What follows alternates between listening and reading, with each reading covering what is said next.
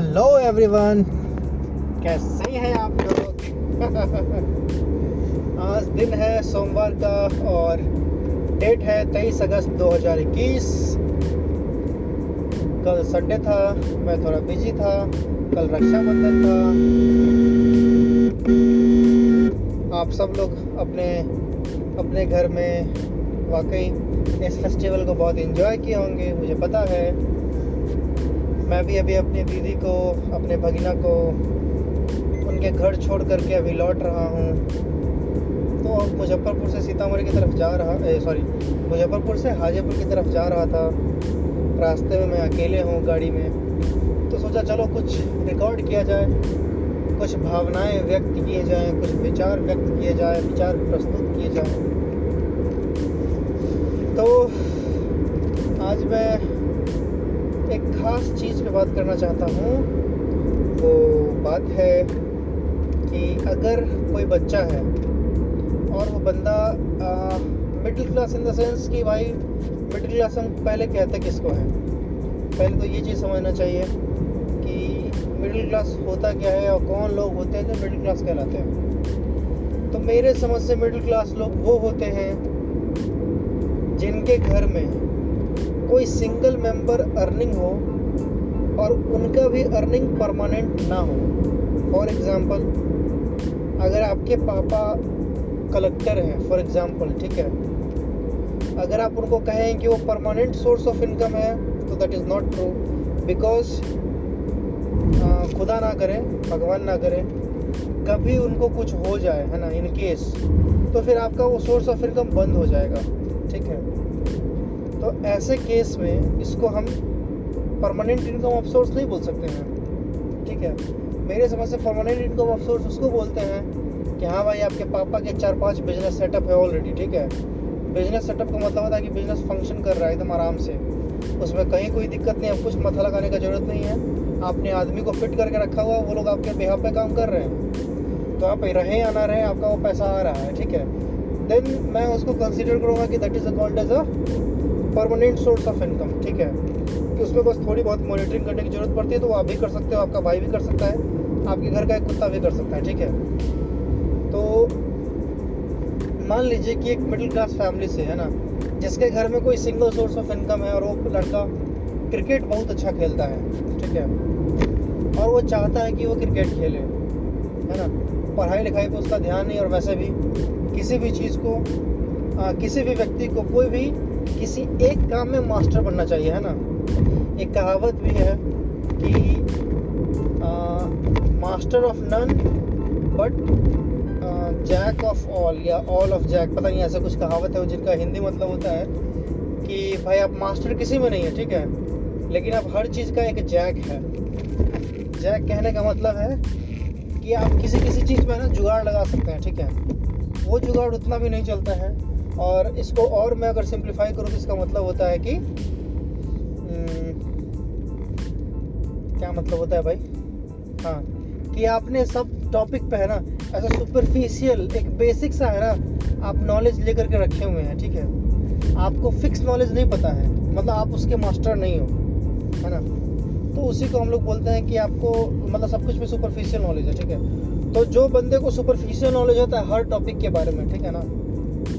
तो वो बंदा उतना इफ़ेक्टिव नहीं है। बसरते कोई एक बंदा है जिसको एक टॉपिक के बारे में एकदम अच्छे से पता है है ना? तो ही इज़ अ मास्टर ठीक है? तो अगर कोई क्रिकेट खेलना चाहता है, कोई बच्चा, ठीक है?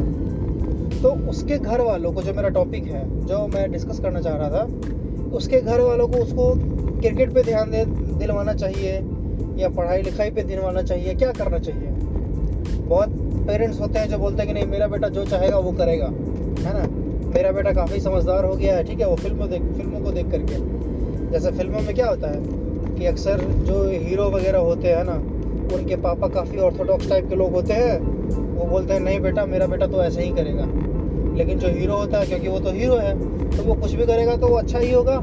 और लास्ट में वो सक्सेसफुल ही होगा, क्योंकि वो हीरो है। लेकिन एक्चुअल फ़िल्म में क्या होता है एक्चुअल रियल लाइफ में क्या होता है कि ऐसा कुछ होता ही नहीं है। कि आप ना तो हीरो हो, ना तो आपने जो डिसीज़न लिया वो अच्छा होगा, और ना ही आपके फ़ैन ज़िंदगी में है ना, वो चीज़ अच्छा होने वाला है लास्ट में तो ऐसा कुछ होता नहीं है। तो इस केस में हम लोग को करना क्या चाहिए?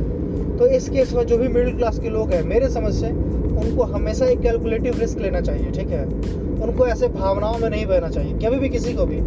अगर आप भावनाओं में बहते हैं तो आपको दिक्कत हो सकता है, ठीक है? आप किसी चीज़ को अच्छे से नहीं समझ सकते हैं। अगर आप भावनाओं में बह जाएँगे तो। इसीलिए कभी भी इमोशनल नहीं होना है, ठीक है? आप बिना इमोशनल हुए भी अपना काम कर सकते हैं। ठीक है? तो बेसिकली मैं यही बोलना चाह रहा था, और इसके पीछे मैं कुछ रीज़न देना चाहूँगा कि मान लीजिए कि आपका बच्चा बहुत अच्छा क्रिकेट खेलता है, ठीक है? और वो चाहता है कि साला ये बस वाला कितना सटा करके गया ना।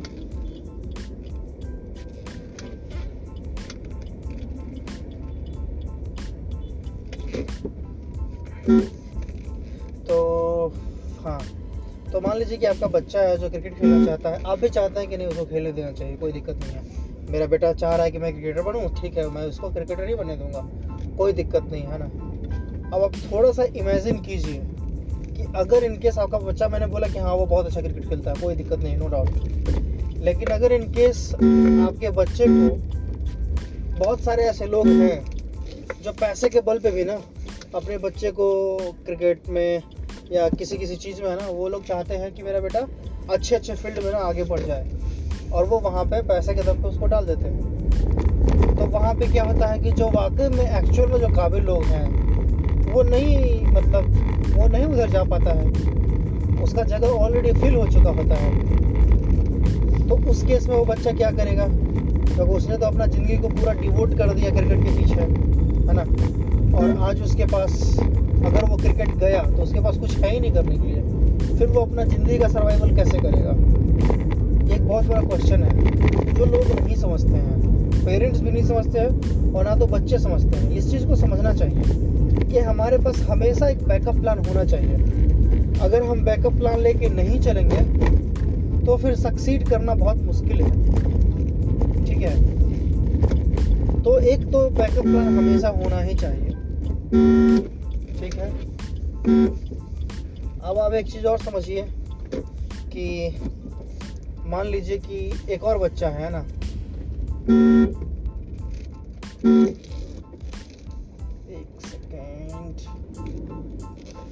हाँ। एक और बच्चा है, जो पढ़ने लिखने में ठीक है एवरेज है है ना? वो क्रिकेट भी अच्छा खेलता है, ठीक है? अगर उसको मौका मिला तो ठीक है, वो एक्सेल होगा क्रिकेट में। अगर उसको मौका नहीं मिला तो पढ़ाई लिखाई तो वो कर ही रहा है ना? तो वो कुछ भी पढ़ लिख लेगा ना तो उसको कुछ ना कुछ तो मिल जाएगा। ठीक है? एक अगर वो बेसिक डिग्री भी अटेंड कर लेगा तो अपना लाइवलीहुड जी सकता है। मतलब एक्सट्रीम टू एक्सट्रीम केस में तो हो सकता है कि मैं इसको ठीक से एक्सप्लेन नहीं कर पा रहा हूँ। गाड़ी सॉरी क्या बोलते हैं उसको? तो आदमी के पास हमेशा एक बैकअप प्लान होना ही चाहिए। आप हमेशा दो प्लान लेके चलिए है ना? और किसी एक पे अच्छे से फोकस कीजिए कोई दिक्कत नहीं है। लेकिन साइड में दूसरे को आप पार्ट टाइम के तौर पे भी रखिए। क्योंकि अगर आपका जिस आप एकदम फुल फेथ कर रहे हैं कि नहीं, मेरा ये तो हो ही जाएगा, अगर इनकेस किसी भी कारणवश, भाई लाइफ है, बहुत सारा कुछ होते रहता है, अगर कुछ भी गड़बड़ हो गया तो उस केस में आप क्या करेंगे? है ना? उस केस में आपके पास क्या ऑप्शन बचता है? तो उस केस के लिए हम अपने आप को हमेशा तैयार रहना चाहिए। लाइफ है, मान लीजिए आप क्रिकेट ही खेल रहे हैं, ठीक है? आपके हाथ में चोट लग गया या मोच लग गया या हाथ टूट गया, ठीक है? और आप फिर कभी उस पेस में बल्ला नहीं चला पाएँगे, जिस पेस में आप पहले बल्ला चलाते थे। तो आपका वहाँ पे इफिशियंसी घट जाएगा। और अगर आपका इफिशियंसी घट जाएगा तो फिर आपका क्या बोलते हैं उसको, जो प्रोडक्टिविटी है वो भी घट जाएगा। तो लोग आपको सेलेक्ट नहीं करेंगे। तो ऐसा एक्सीडेंट कभी भी कुछ भी हो सकता है तो उसके लिए हमेशा प्रिपेयर रहना चाहिए। तो प्रिपरेशन का क्या मतलब है कि हमारे पास एक और प्लान होना चाहिए। अगर आप एक और प्लान लेके नहीं चलते हैं तो आप ये गलत करते हैं। आदमी के लाइफ में हमेशा दो प्लान होने चाहिए, किसी भी चीज़ में। हमेशा एक चीज़ को साइड में रख के चलिए कि भाई चलो ये नहीं, अगर नहीं होगा तो ठीक है, मैं इससे अपना ज़िंदगी पार लगा लूँगा। ठीक है? तो चलिए, अब मैं भी घर पहुँचने वाला हूँ, थोड़ी देर में मैं घर पहुँच जाऊँगा।